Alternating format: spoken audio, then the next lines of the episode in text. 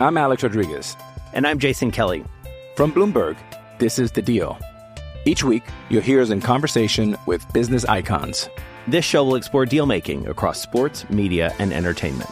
That is a harsh lesson in business. Sports is not And, uh, as simple you know, I- as bringing a bunch of big names together. I didn't want to do another stomp you out speech. It opened up so many more doors. The show is called The Deal. Listen to The Deal. Listen to the deal on Spotify.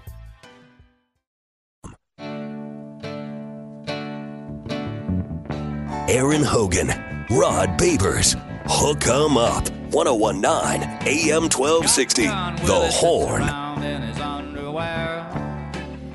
All right, fabulous fifth hour is here on a Monday. We've been through the good, the bad, and the ugly from the weekend, which uh, included some really good basketball. Longhorns with a uh, clutch performance, to say the least. Max Abmas with nine straight points, a 13-2 run to close out TCU on the road, and all those students wearing horns down T-shirts were a little bumming on their little, way out. A little bumming. I still want to know how his last name is pronounced the way it is when it's spelled the way it is. I, I, know. still haven't figured that one quite out. It isn't. It's amazing because you Asmus, but it's a- Abmus. Mm-hmm.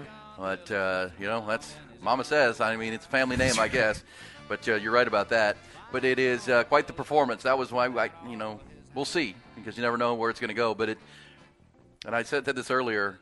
If Texas can get on a run here because they get Iowa State Tuesday night, that's here. Iowa State's top 15 team, but they're a beatable team at home if you play your, you know, what they did on Saturday. Then they play West Virginia. Then they play K State. These are like three winnable games, I think, for Texas. Four. uh, They also have to go to Houston in there too. So, but the next four, you could get three wins and maybe, you know, I don't know if you can beat the Houston Cougars at the Fertitta Center, but probably not. Uh, either way, you go three and one in those stretch. Now you're up to 18 wins. You, you're can you load up a couple more quad one wins in there, and this team can be on a good track right now. And if you remember last year, Rodney Terry's team peaked right at the right time, right at the end of the year, beat Kansas. I was at the game at the Moody Center when they beat Kansas in the last game of the regular season, rolled that momentum right into the uh, conference tournament, won the conference tournament. So, uh, you know, that's what you want as a coach, and you wonder, you know, I compared it to remember when Texas played TCU in football and Jordan Whittington chased down the intercepted pass and forced a fumble, and the Longhorns got the ball back and ended up winning that game and went on to win the Big 12. Who knows what happens from that point on if they don't get that fumble? And Rodney Terry even used that play as an example to his team on how to hustle and how to, you know, play. Like, well, there was a play, but the, the, the, play that started that nine point, that 13-2 spurt for Max Abmas in the nine in a row came when there was a turnover. Texas turned the ball over, much like Quinn Ewers did that night in, in Fort Worth. And Max Abmas raced back, got in good position, and you know he's a littler guy. Here comes a bigger guy. He it was um, Emmanuel Miller was coming at him, and really good offensive player, and he swiped it, got a steal, prevented any points. I mean, look, because uh, uh, Mike Mike Craven with us, by the way. That was because Texas. If you go back and watch the game, it was 54 all. Texas went on a 7-0 run. TCU went on a 7-0 run of their own to tie it back, and so now you're tied at. I know it was 57 because 50 it was 64 all.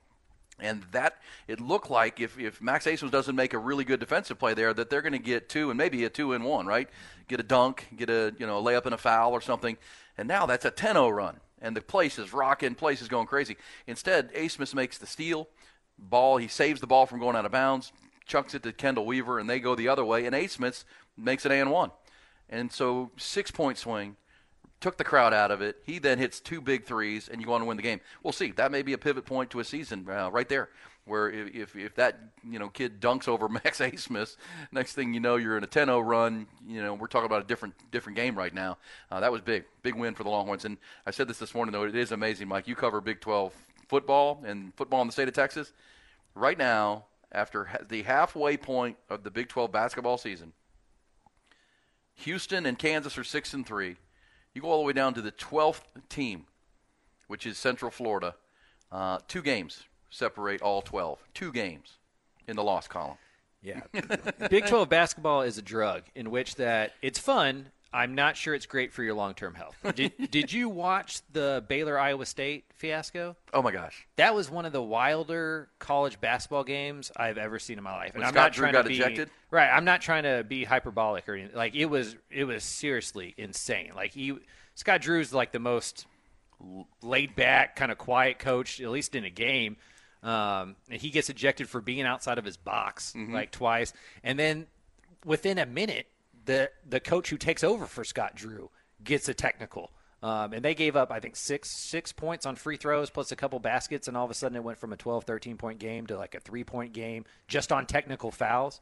Uh, Baylor ends up holding on to win it, but every single day of Big 12 basketball is a lot of fun, and it may take a day off your life. Uh, I'd imagine Rodney Terry and that group is pretty excited. You know, for football, it's going to get the other way. Yes, it like, is. Football is going to become that, right? Where the SEC football is like Big 12 basketball, where every single week is, is a gauntlet from hell. Uh, I think if you're if you're Rodney Terry and the basketball team, though, uh, you're looking forward to that move to the SEC because it, it's not the same. Yeah, in, in basketball, you know, the, the what in the in, in the SEC, football will be you know dominating. Obviously, uh, Longhorns do feel like they're moving in there at a good time with Nick Saban's retirement and you know, new coaches at Arkansas or at A and M, and Brian Kelly's just in his second year. Sam Pittman's in trouble in Arkansas. There's a lot of a lot to like about where Texas is, but the real sport that I'm looking forward to in baseball in, in the SEC is baseball because I'm a baseball guy. That's going to be unbelievable. It'll be akin to what we're seeing in basketball here because uh, you had Texas and Oklahoma. Texas is, of course, a national power year by year, and Oklahoma was in the national, the World Series just two seasons ago with Skip Johnson. They're joining, you know, the Mississippi States, the LSU's, the Floridas. I mean, these are great teams, and I'm looking forward to baseball. But basketball, you're right. Texas will be good to get out and little bitty. They're they're, they're I don't say nights off. They're they're just games you feel like you can win in the SEC, whereas the Big 12 you just never know. Which sport of those three do you think Texas has the best chance of winning a conference championship in quickest? Because like I do feel like the football team is closer to the top, right? I don't know swimming. I don't. Well, uh, I don't know if the baseball team is ready to walk into the SEC and compete. From what I saw last year, I, I haven't kept up with what the the roster is going to be this year, but it, it, didn't feel that way last year, right? Basketball. Um, it's been kind of up and down. Who knows what the SEC looks like compared to the Big 12 and, and where Texas stands up there? I think football is in a like you said is in a really good spot. They return 70% of their production, which is uh, is among the top in the SEC. They're going to have their quarterback back. Defense is going to be pretty good. But it's hard to win in football because you got to win all of your football games. You get to one conference championship game and you got to win that. In basketball and baseball, you just get into their tournament and then all of a sudden you can get hot and go win. Uh, so I think it'll be baseball or basketball, but I do think the football team probably walks into the SEC with the, with the best chance to compete sure. at the top. But I would I would argue baseball at some level just because it, it, with the with the right mix David Pierce's team could, but no, baseball is so deep. That's the problem, and uh, you know, in, in the SEC now, I mean, it's crazy. I mean, LSU just won the national championship. Mississippi State's really good. Uh, you know, Florida's typically a top five team, and it's just you know, across, I'm missing some people. Vanderbilt, obviously. And they're not they're at the bottom in basketball and football, but they're great in baseball. So yes, it is a tough job. It's it's a juggernaut. But that's what the uh, the college basketball is right now in the Big 12. To your point about the Baylor game, uh, Mack Rhoades, who I know you know the AD at Baylor, he went scorched earth about the refs after the game and says he plans to talk to the Big 12. He's going to take a fine, but uh, he, you know, you, you throw out the coach. That's two texts, and you, you give a text to the, the new coach, the, back, the the assistant, and you, you ref show here, clown show going on. You essentially flip a game that's totally in Baylor's control into A, and they nearly lost the game. Yeah, yeah. Because Iowa State made a three at the buzzer that just was late from getting out of the kids' hands, and Iowa State will play here in Austin tomorrow night.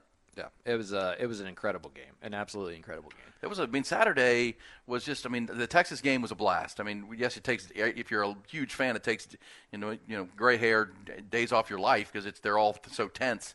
But then the uh, the Kansas Houston game was great. That environment at Phog Allen Fieldhouse oh, is man. so incredible. Yeah. I mean, they get these kids now in these student sections, and I know Ty, you're a big EDM guy, electronic dance music. When they get that no, EDM no, no, going, no, no, no, you're not. What are you? no, you? I, I, oh, your ex girlfriend was. Yes. Sorry, well, I'm not. I'm not. Let's make that clear. I was crossing my musical streams. Your ex girlfriend was a big EDM, so you went to some shows with her, right, back in the day? Sadly, yes. Sadly, I don't want to get you in trouble with your. Did you have to pretend during that time that you liked it, or Yes. were you always up front that oh, okay? so no, that's- the, that's- the beginning of the when you're in a relationship, I pretended, I, or I was pretending, and then See, I think this is a good way to measure if you're in a solid relationship or not. Like, you should never have to pretend that you like a thing that the other person likes. Like my my soon-to-be wife went to Kerrville Tivy and went to Texas Tech, and has never gone to a football game in her life. and she's never pretended to care about it. And she'll Right. listen to me talk about it just because you know that's what you're supposed to do. But she doesn't like provide feedback or anything like that. But I do feel bad for her because she knows I'm not a huge basketball fan. I, this is, I mean, I have football brain. Uh, soccer is my second favorite sport. Baseball would be third, and so basketball is kind of lower on the list. But then on Saturday, one of my you know maybe 15 free weekends of the year, I went from watching Texas at one to Kansas Houston at three to Baylor Iowa State at like seven. She's like, "What in the what is happening here? like what? You're this who who am I, who am I dating?" So uh, Ty, you just with your next, which it sounds like you already have got next, one. which which good for you. Uh, you just got to go into it, you know, eyes eyes full or eyes clear, and just let them know. What Clear eyes, full hearts can't lose. That- that's right. That's That's, exactly right. Just be No, who you I- are from the very beginning. Yeah, no, I've, I've that's one of the lessons I've taken. You know, you you, Sure. you, you learn something every day, but I, I to. Definitely am not not faking anything this time. I like that. Yeah, that'll make it easier down the road. Because if, she, if you don't like EDM and she does, well, she can go to the concert and you don't have to Yeah, go. right. That should or you work. can just go and she'll just know that you don't like it, and you're you're doing you're doing, doing her, her a favor, friendly, yeah. and then you know she'll she'll have to return the favor. Exactly right. Uh, yeah. So what, but but the point of that is they get those the, the, some of that EDM stuff going, and those those kids are bouncing. It's unbelievable. Yeah. I mean, they get these kids, and they are. It is a scene to be a sight to be seen. Can and you know the Big Twelve has several of the, the, the best environments in all of college basketball. When Texas Tech gets going, we've seen it at the Moody Center now. Uh, Moody Center has become I mean, Houston. They do some amazing things in that new, uh, Ferti- new newly redesigned uh, and uh, renovated Fertitta Center. So it's another thing that makes the Big 12 so darn tough. The the road environments are among the best in all of basketball. So it is fun. And that was a wild day for sure, but the Longhorns took a big step forward. Now, you, Mike Craven, senior writer, Dave Campbell's Texas Football, have just uh, published a story for the digital side of Dave Campbell's Texas Football about Patrick Mahomes. And uh, you, as I know, as a writer, like doing deep dives on who were they then and those kind of things. And uh, Patrick Mahomes was a you know quarterback here in the state of Texas playing high school football coming through. Yeah, so one of my favorite parts about Dave Campbell's is I cover the college side, and you know sometimes that means the pro side. But we have such access to the high school ranks that it's like, okay, I'm going to go and kind of tell the origin stories of, of these guys. I did one on Jonathan Brooks. Uh, my colleague Carter Yates did one on, on Jordan Whittington before the uh, Big 12 championship when he was going back to AT&T. It's one of our favorite things to do, and so going into this Super Bowl, I decided to go talk to the coach who beat Patrick Mahomes as a senior uh, when when Mahomes was a senior at White House in the playoffs. It was a 65 to 60 game against Mesquite Poteet. Um, and so his, his name is Cody Groves. He's now the athletic director uh, of Mesquite ISD, and he basically gets the same call every single year, right? Like since Patrick Mahomes just goes to the Super Bowl every year, some reporter uh, calls and asks the same question: What was it like beating with beating Patrick Mahomes? And this year, I was the one to call and and, and ask that question, uh, and it was just fascinating, right? Because you give up 60 points, and he felt lucky. You Yeah. know, he's like, yeah, looking back, he could have scored 80. Uh, and, and, what, and I also talked to Eric Morris, who's now the North Texas head coach, and Zach Kittley, who's the offensive coordinator at Tech, and they were young assistant coaches at Tech when Mahomes got there. And what I've found interesting is that none of them can put their finger on why Patrick Mahomes is elite on film. Right? You don't they didn't watch his high school tape and go like, "Oh, this dude's the next great thing." Right? I mean, he only had 3 offers. He had a Tech offer, an Oklahoma State offer, and a Rice offer. That, Wow. those are the those are the offers that Patrick Mahomes had. And there was this feeling of, well, he can't do what we're watching him on this high school tape in college. And then he got to college and he started doing all that stuff, right? And then when he got when he was about to get drafted in the NFL, it, the NFL scouts did the exact same thing. Well, he can't do all of that stuff in the NFL that he's doing at Texas Tech, and he just keeps doing it. He's not six five. he's not 280 pounds, he doesn't run a 4 3. he doesn't have the laser rocket arm that like a Peyton Manning, but he just wins, and he just has this aura about him, and he can do things that aren't you're not supposed to do. And all three coaches said that exact phrase that he makes throws that you look at your defensive coordinator and you go, well, he's not supposed to do that. And Cody Groves, the Mesquite Poteet coach, told me on the second play of the game, White House lines up in doubles. So two wide receivers to the left, two wide receivers to the right. They decide to blitz him off the right. Patrick Mahomes is looking left at a slot receiver. And without looking to the right, he throws it to his hot receiver on the right side of the ball, like a no look pass beyond the blitz. That guy takes it for, you know, it was only a four or five yard gain, but Cody Grove said he'll never forget the pass because he has no idea how he made it. Still to this day, he's watched it a thousand times, and he has no Eyes in the idea back of his head. how Mahomes saw the blitz, how Mahomes saw the receiver, and how he completed the pass. And it's just stuff like that that makes Mahomes' story so interesting because you look at Trevor Lawrence and you know why he became the five star, whatever. You know, he looks like what you would create a quarterback to look like. Mahomes has never been that. His feet aren't that great. He throws off platform. Uh, he throws r- weird angles. He, d- he does no look pass. He does stuff that you're not supposed to do, and he does it better than everybody does the stuff that you're supposed to do. Uh, he's just a fascinating guy to kind of follow through his career uh, because he's kind of rewriting the way that you play quarterback position. It's amazing. Uh, and it, the quarterback we, we had in the eight o'clock hour, uh, we focused on the Brock Purdy story and you know game manager versus elite quarterback, and that, that's it's going to be an ongoing debate. But I'll tell you that uh, Brock Purdy has the absolute clutch gene. The guys like Dak Prescott do not have, and uh, he's elevated his team. Yes, he's got good players around him, but it was Joe Montana who told Pat McAfee on Friday, "Look, I had great players around. You going credit? You're not going to give me credit because I was throwing to Joe Montana and Jerry Rice and." Or excuse me, J- J- John Taylor and Jerry Rice and Roger Craig and all these guys, of course. But you know, you got to have really good players. Um, but and, and, but and Purdy's doing a great job of uh, of making those throws. But I hate that tag, by the way. What game manager? Because what is a quarterback's job other than manage, to manage the, game. the game? Yeah. Well, and what Rod and I talk about all the time. It's the first step. Like you can't play in the league unless you can manage the game. Right. I mean, if you can't do that, you you're out. Uh, you got to start there and show that you can handle JJ the huddle. JJ McCarthy just won a national championship managing the game. Like, that's what you do. Yeah, and then as we talked about the evolution of a quarterback is then you start making your own calls. You can call plays at the line. You take a little more ownership of the offense. And this is what the argument for Dak Prescott, and it's still not working for him in January. Uh, all those things, but uh, Purdy's already in a Super Bowl this early. But Mahomes is just there every year. You're right. I mean, last week the uh, the picture of his dad bod went viral, and his, his shirt off. Right. He's nothing impressive. No. I mean, if you saw him at the beach, you'd be like, yeah. Uh, not yet, but I mean, he's not like the the, the, guy you think NFL player is going to be ripped and Tony's. No, he's just a quarterback. Uh, but he makes throws. And I remember watching him in the first couple of his first starts in the NFL, thinking the same thing you just said. I've never seen a quarterback do this. I've never watched. If you go back and watch Patrick Mahomes' first four starts, one of them I remember was in Pittsburgh. And I mean, I mean, this is steel curtain. You don't go in and beat Mike Tomlin and go up and down the field. He just went up and down the field, yeah. and you're like, this guy is unbelievable. And that's why this game fascinates me so much. I mean, last year's game was an unbelievable game, right? That was the Chiefs were the Eagles were in control 24-14. Patrick Mahomes brings his team back and they win at 38-35.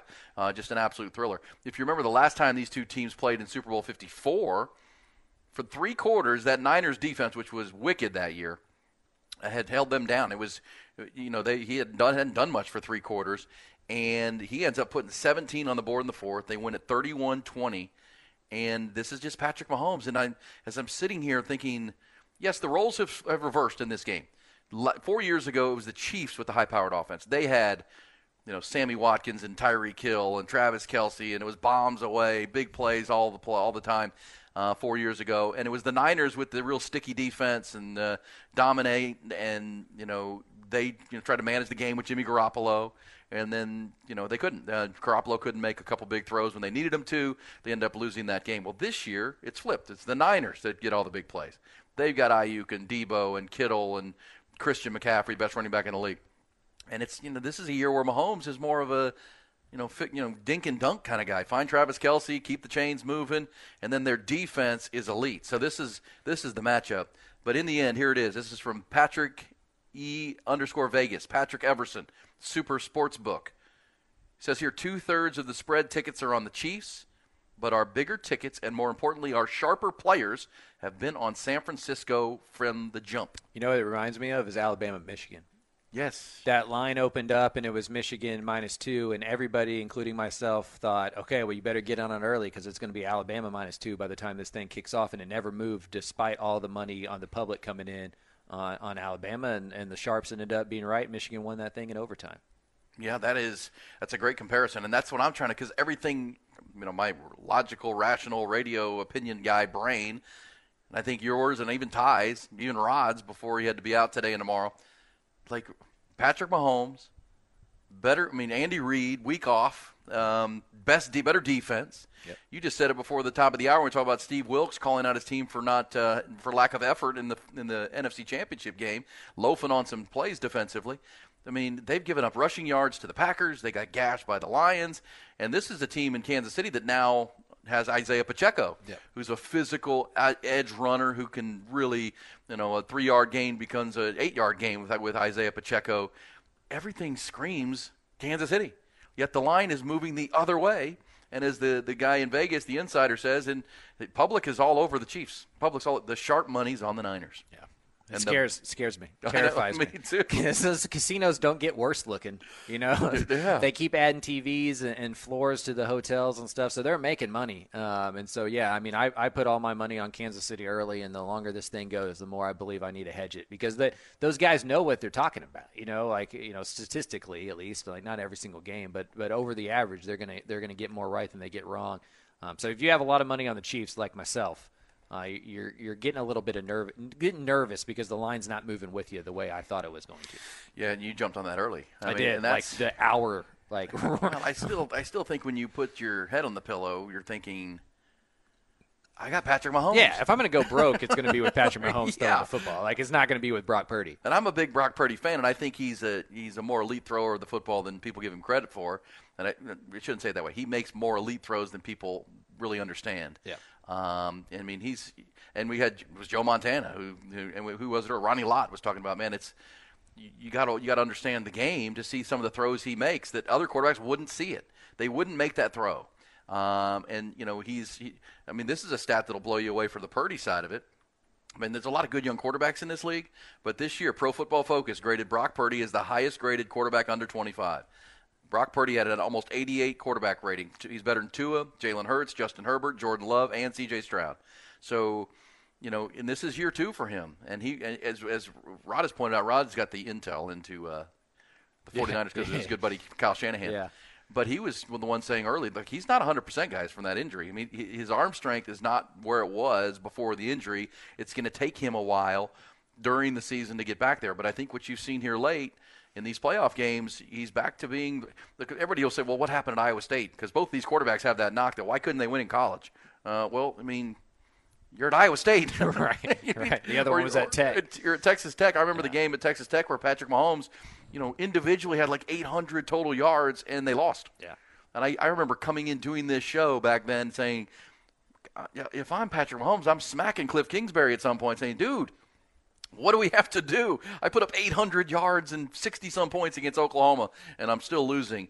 Uh, you can't put that on them, but uh, you know, it was it was a story that Purdy seemed to peak and then regress. And I don't know if that was Matt Campbell. I don't know if what was going on because Matt Campbell was talking about you know this three star you know players, five star culture, and their best year, the year that they were supposed to take that big step forward and maybe win a Big 12 championship with Brock Purdy, Breece Hall, uh, all the good tight ends, Charlie Kolar, and those guys. They didn't. They didn't. They underachieved. So people kind of knocked Purdy because there was talk coming out of his sophomore year that the NFL's keeping an eye on this guy Brock Purdy, and junior year was pretty good, and then the senior year was not good, and he fell all the way to the last pick in the draft. Yeah, and I do wonder if successes of guys like Brock Purdy changes the way we think of drafting quarterbacks. Because it used to be you get the young guy and, you mold him, right? You want you want him after his junior year. The younger, the better, and you can figure it out. Uh, but I, I think with the transfer rules and with NIL, quarterbacks are going to stay a little bit longer in college. There's going to be more Michael Penixes and, and guys like that. And if Brock Purdy has success, why can't Michael Penix? Yeah. Why can't some of those guys that we used to write off as just college quarterbacks? Uh, if the college system is moving into the pro game, then obviously those college quarterbacks that have success can have success in the pro game because the, the offenses are going to look the same. Uh, it'll be interesting to see kind of how the quarterback dynamics change, not only in college, uh, but in the NFL. I, you know, speaking of their co- their college successes, I mean, Patrick Mahomes' first real game in college was against Baylor, and he set a record with 596 passing yards and six touchdowns for a freshman. And he lost that game by 22 points. you know, you know what I mean? Like they gave up 63 points that day, um, and so He doesn't play defense. yeah, you just you can't play both ways, and that's why you know that's why Cliff gets made fun of every single time he gets a new job. Because how can you be the guy who didn't win a bunch of games uh, with Cliff Kings or with Patrick Mahomes as your quarterback? But as long as he doesn't have to coach defense and recruit defense, I, I think he's going to be okay. You couldn't uh, get a little bit of defense. I mean, Yeah. you don't need a lot. Crazy. You don't got to be the steel curtain. You just got to get some stops on a on a football game. It's almost like a. I remember those games. I know you do too. It's almost like uh, watching an indoor arena football Mm-hmm. game. Um, it was like tennis. Who can who can break serve at some point? Uh, and that was uh, the Cliff Kingsbury teams back then. But Cliff Kingsbury is now the new offensive coordinator of the Washington Commanders. We'll continue to talk about that. And the Cowboys looking for a defensive coordinator at this point. Really looking forward to this game Niners Chiefs, six days away now. We'll talk more about it as the week goes on. We'll come back. We'll dive back into some of the uh, other top stories. What's popping before the end of the hour as well, including some of the highlights from the Grammy Awards last night, which I, of course, took in. I always watch the Grammys, love them, and uh, thought, thought they were pretty well done last night. I'll tell you why. We come back. Hook 'em up with Ian Rodby. Aaron Hogan, Rod Babers, Hook 'em Up, 1019 AM 1260, The Horn. For the top of the hour, we'll get some what's popping, including uh, some of the Grammys last night, including a great collaboration. If you didn't watch it and missed it, you missed a great treat at the beginning of the episode. Also, I will say that uh, there was plenty of Taylor Swift, uh, Mike, plenty of Taylor Swift, because uh, she did win Best Album for the third, fourth time, first artist ever to do that, Album of the Year. Also, it had a big award, Song of the Year. And I'll say this for Taylor Swift: she's uh, some people think she's kind of a not genuine, over the top. I mean, every, just like in the football games, whenever something happens, they pan to the crowd and they pan to her. She's singing along to every performance. Like she really is a music nerd. Like every performance, she's like singing at the top of her lungs, and she's up dancing. I'll give her that credit. I mean, she doesn't. She does. You can tell she really is into the music and knows other people's songs, and you know, she's not just sitting there like Beyonce, like quiet. Not against Beyonce. I, everybody's got their own personality. I just think her personality rubs people the wrong way because she is kind of over the top sometimes. Yeah, I I couldn't tell you three Taylor Swift songs. I've never I've never really listened to her. I've never dated anybody who's like a big Swifty or anything. But I love Taylor Swift because of how mad she makes everybody else. I know. Like it just seems so weird. Uh, to get- I mean, I think the New York Times or somebody, Washington Post, did a story of like how much she's really on the screen. Yeah, we uh, had that last it. week, like 22 seconds. Yeah, it's like no time at all. Like if you can't handle 22 seconds of discomfort of somebody you don't like on the screen, then like I have a hard time understanding how you get through your day. No, I know. Uh, you're angry about something. Then I said that because our, our producer Ty is one. Don't of those get me started. Angry. Don't get me It's not the airtime; it's the social media time.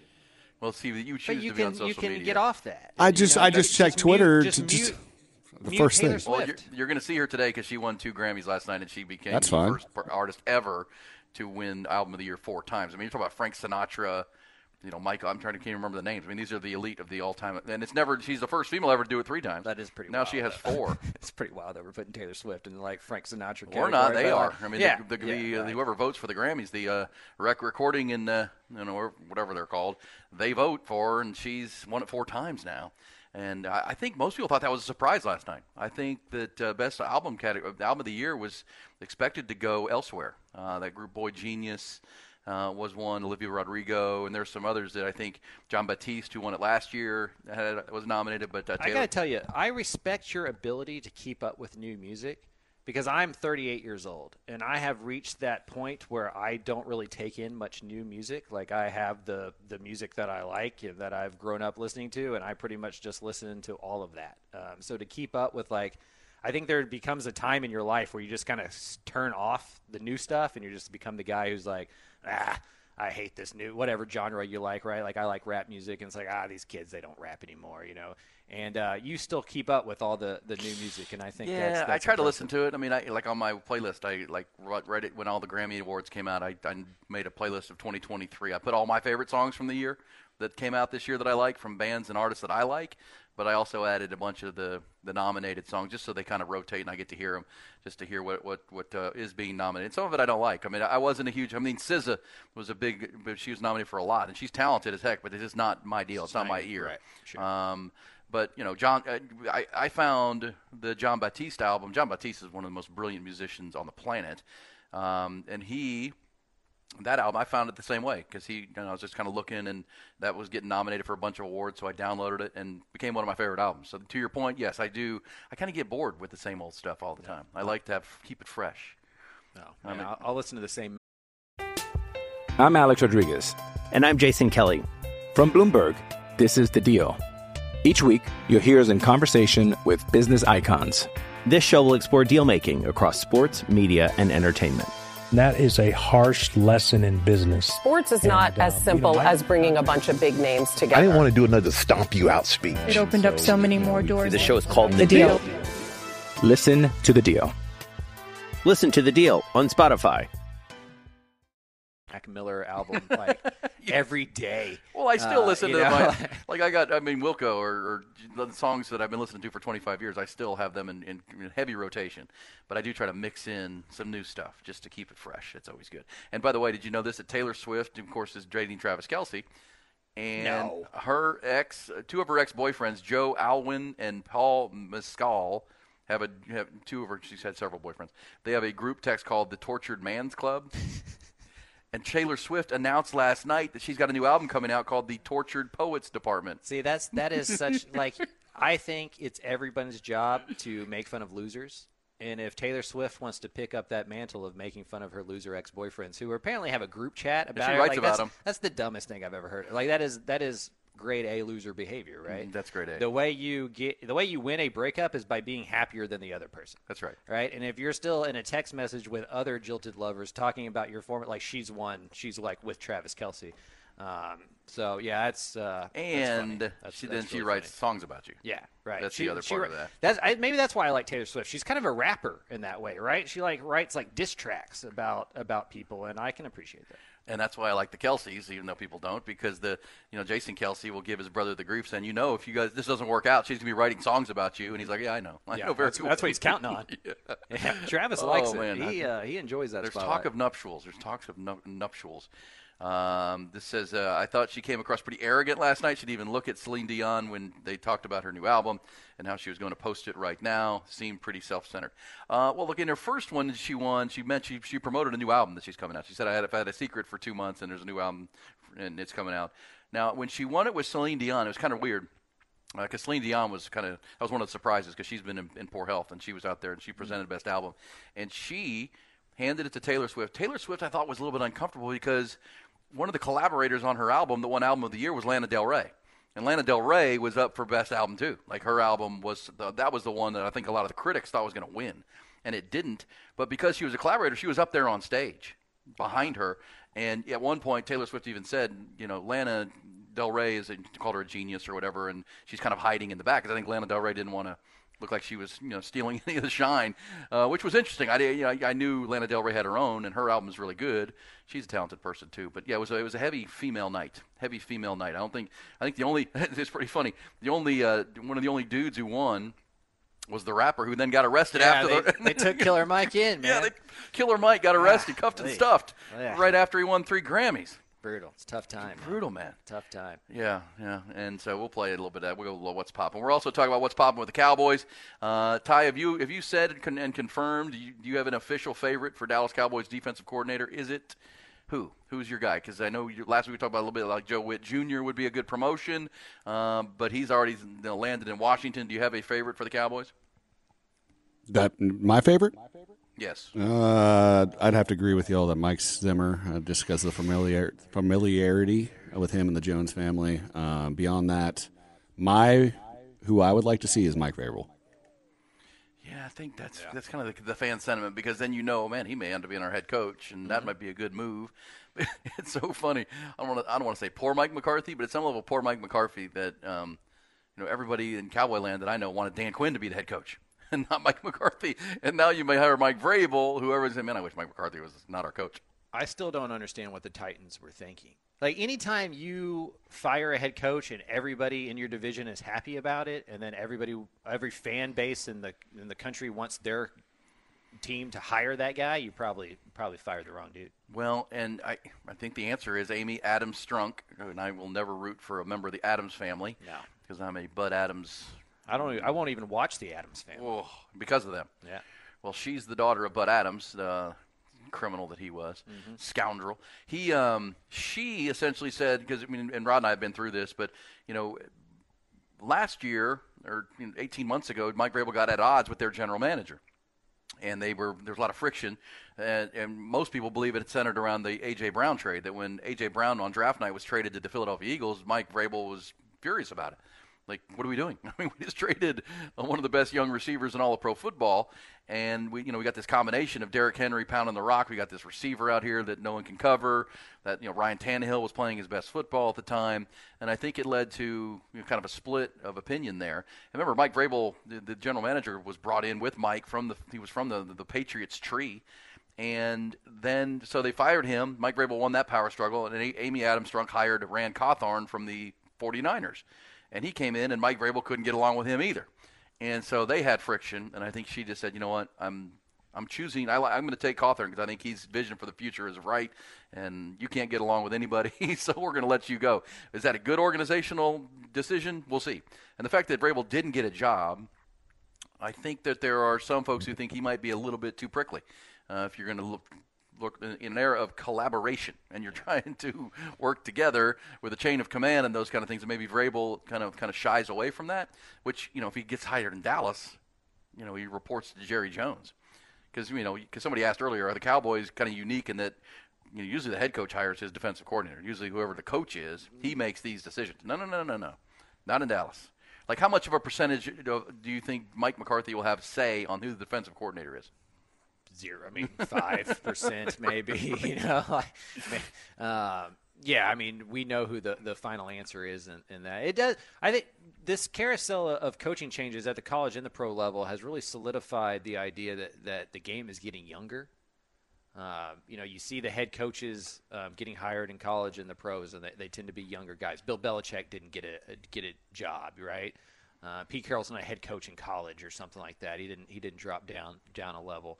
Um, you know, Dan Quinn got passed over for Mike Macdonald, who's a, who's a younger defensive guy out in Seattle. And so it, it does feel like uh, collaboration and uh, youth and just kind of doing it a different way is, is taking over. But I kind of grew up where the best head coaches were prickly. That was like part of that's what you wanted as a head coach was somebody who was a little bit, you know, tough to get along with, who was kind of a taskmaster, no nonsense you know, Vrabel kind of fits that bill perfectly. I, am surprised if he wanted to be. I'm surprised he's not a head coach. It is interesting because you're right about that, and but now I mean, kind of the the Jim Harbaugh still Jim Harbaugh. He's a weirdo, but you know Steve Sarkisian mold a coach, you know, yeah. kind of a more of a player's coach, and which is great, right? Being vulnerable, you know, getting down on their level, you know, talking with them, getting connected. That wasn't always the case, and I do think there's kind of a today's player. You got to be able to relate with today's player, motivate today's player, which you know they're they're a different generation. And look, Belichick. I mean, that part. I mean, the only team that interviewed him was Atlanta. Yeah. And if you if you really dig into that interview, the only the only person who wanted to interview him was the owner, Arthur Blank. Rich McKay, the president, really they didn't want him. I mean, because they knew he would come in and want to only answer to the owner, which would break down their chain of command that they've built. Again, are these is this good? But this is how organizations are built. And if you, I think everyone's trying to copy what's working, which is what you do in a copycat league. You know, in, in Kansas City, Brett Veach works with Andy Reid closely on building the roster and the vision that he and Steve Spagnuolo have for it. Obviously, they have Patrick Mahomes, and that takes it to a different level. You know, in San Francisco, when uh, when Kyle Shanahan was hired, he specifically wanted a general manager, but he wanted to pick the general manager. He wanted to pick the guy that he could work with, and they their vision of football is the same. Same thing happened in Detroit with uh, Matt with with with Dan Campbell and and um, their their uh, Brad Holmes, their general manager. And I think we just saw it in Houston with DeMeco Ryans and, and Bobby and uh, Nick Caserio. You want uh, uh, you want the chain of command because the, the head coach can't do all of it, right? You can't do everything. I don't think it's wise to try to do that, which is what Bill Belichick's been trying to do in, in New, New England the last you know half decade. And you know you want someone to handle the draft board and the scouting and all you know the, the pickups during the week, all the things that a general manager does week to week and all year round but you want someone who, who sees the game like you do, that you have a, a shared vision of the game of football. And the best example is, I think, Kyle Shanahan and John Lynch, because, you know, John Lynch played for Kyle Shanahan's dad. Um, he's a Hall of Fame player, and they view football the same. So they work together. I'm sure they disagree quite a lot, but that's that's a healthy chain of command, in my opinion. And the, the Cowboys have none, which again, Mike McCarthy's going to have no say in who the defensive coordinator is. Tom Brady's been retired for a couple seasons now. If he came out of retirement, he'd have an easier time finding a job than Bill Belichick. Oh, 100%. And that, that it's just wild to see how fast the greatest of all time, I think we all agree is the greatest NFL coach of all time, at least the most accomplished NFL coach of all time, um, just went without a job, you know, that nobody really wanted him around, you know, and, and like why that is and how the sport can change uh, so quickly. Because five years ago, that wouldn't have been, that wouldn't have been the case. Inconceivable. Obviously. Well, you'd have to trade multiple first round draft picks to get a Bill Belichick, right? Five years ago. I mean, he, well, he's won eight rings as a defensive coordinator, a head coach. I mean, he's unbelievable the records he set. But at the same time, time, you know, we thought maybe Vrabel and he would have to be traded for. Yeah. Before they were fired, and neither of them got jobs. Probably for similar reasons. Yeah, I think so. No. I think so. They don't fit in these days. And, you know, one of the reasons Mike McCarthy wasn't fired in Dallas is he does fit in. He fit in, fits into what, exactly what Jerry Jones wants the players have power in a way that they used to, and if the players like you, you get to stay around for a little bit longer. If the players don't like you, you're gone, and that's true in the college level with NIL and stuff as well. Like you have to be a player's coach uh, that's because right. they are they are they are partners in the endeavor with you in a way that they never were before. Yeah. Yep, I mean that's uh, that is part of it because everybody blames the players and NIL. At the same time, the coaches used to have an iron fist and run the programs way too rigidly which led to all these court losses, by the way, in my opinion. And that's why the NCAA's lost in court over and over again because they really didn't have legal leg to stand on. That's not how you. I mean, you got to give some freedom. You can't lock these players in for two seasons. That's just not, you know, fundamental fairness. And then, of course, the the income part of it and the name, image, and likeness. So yes, now the co- college coaches they're scurrying for the NFL because a it's more time consuming and they're not in full control anymore. Mm-hmm. They they've got to run a business now and they've got to treat employees really good. Yeah. Uh, because the calendar as well. Like in the NFL, you have set dates of when you're working in the that has to change right and, to change. and, in college like i remember when tcu was in the national championship two years ago they had to send half of their staff back from los angeles on a saturday before the game on a, on a monday because they had people on campus they, they were recruiting right like you recruit i want to say 49 weeks out of the year or something like that yep. um, and so uh, if you can get paid roughly the same to go work less, we're all we're all going to take that. Sure. I'll, I'll take that tomorrow. And so oh, I, uh, it's just it's they have to do something to, to help these coaches have a little bit of life balance, 100%. or they're gonna they're gonna lose them all to burnout. No, there's no question, and we've had that conversation a bunch. I mean, it, it is the calendar has to change. This is another part of what 2024 needs to have mm-hmm. happen, and not just the beginnings of whatever structure they're going to put in place, who is in charge, and what the apparatus is. There's also got to be a calendar change because next year you're playing a 12 team playoffs is going to play all the way into late January. Oh, so don't, I mean, don't even get don't even get me started. Yes.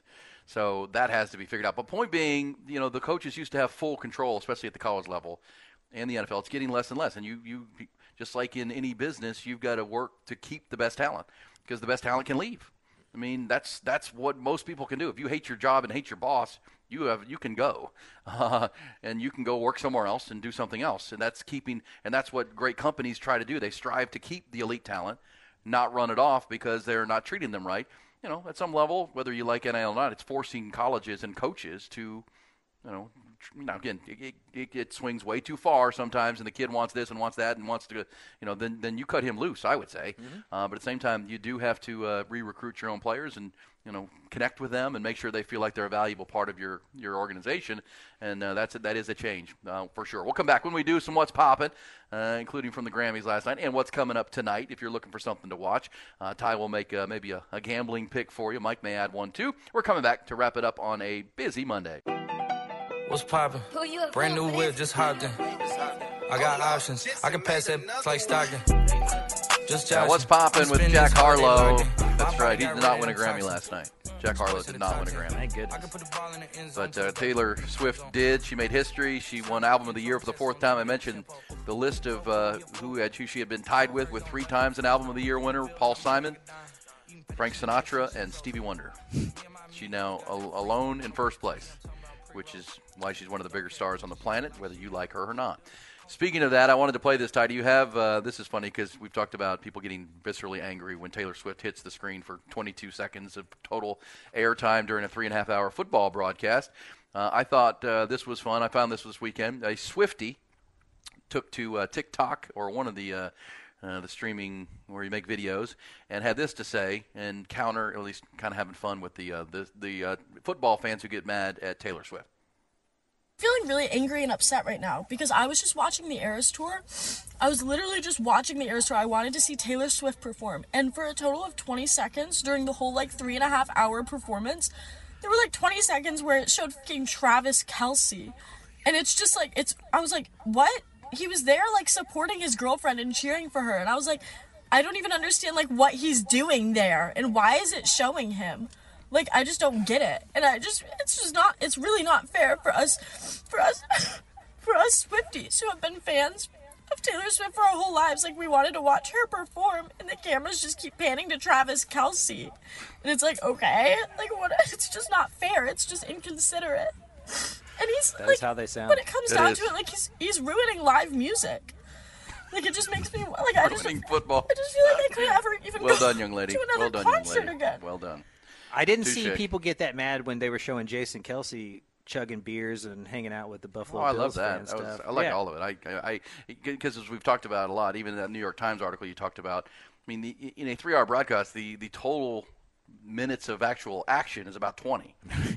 so you, you got to fill. It's a TV show. You got to fill three hours Mm-hmm. with twenty minutes of actual game action. So you're you're flipping, and if you saw the Grammys last night, they were flipping to the crowd shots all the time, which Yeah. is what you do because you want to see people's reaction to things. Um, I bet Jack Nicholson was shown more uh, at Lakers games than Taylor Swift is shown at Chiefs games. Oh, 100%. And I also, I mean, Cowboys fans hate this, but whenever something good or bad happens, they show- show Jerry Jones. They flash to Jerry Jones in the suite. That's every my favorite time. part. What are you talking about? I know, and Jerry's like doing something custom. He does need his own camera.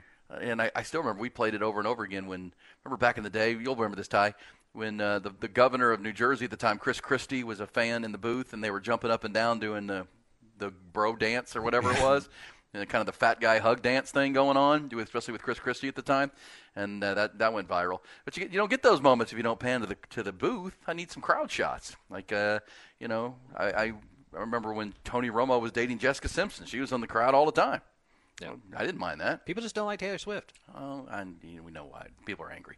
People are angry for a lot of reasons. I would also say this: if you didn't get a chance, can we play a little bit this? Ty, the uh, Tracy Chapman. This was a surprise because Luke Combs is a, a rising country star, and he on his latest album, which sold him a bajillion copies, he put on the song "Fast Car," the the Tracy Chapman classic. And he, you know, he told the story. This is one of the things I liked about the Grammys. I thought they did a like for every performer, they did a little preview of just you know how the song came about or what whatever it was. Uh, I thought Miley Cyrus was hilarious when she did hers and did, did a great performance. It was really good. They did it for Billy Joel when Billy Joel sang his first new song in 30 something years that he had written, and they did a little behind the scenes of how it all came together. So it was good. And you know, Luke Combs told the story that his dad in an old pickup truck, and kind of like your grandfather, Mike, used to play this song on a cassette tape, and he loved it. He knew every word from being a little kid, and so he wanted to put it on on a and do it justice and put it on his album. He asked his producer if he could do it as kind of a throwaway. I just want to, I want to do this song and it ended up being a number one hit and making him a fortune. And Tracy Chapman, because she still gets the writing credit on it. So she showed up. She hadn't performed in forever. Yeah. Tracy Chapman's been kind of underground for a long time, and this was pretty cool. Let's play a little bit of this, Ty. It was a really, really. If you get a chance today, go watch the whole thing because it was really well done. I got a job that pays all our bills. Stay out drinking late at the bar. So for your friends and you do your kids. I'd always hope for better.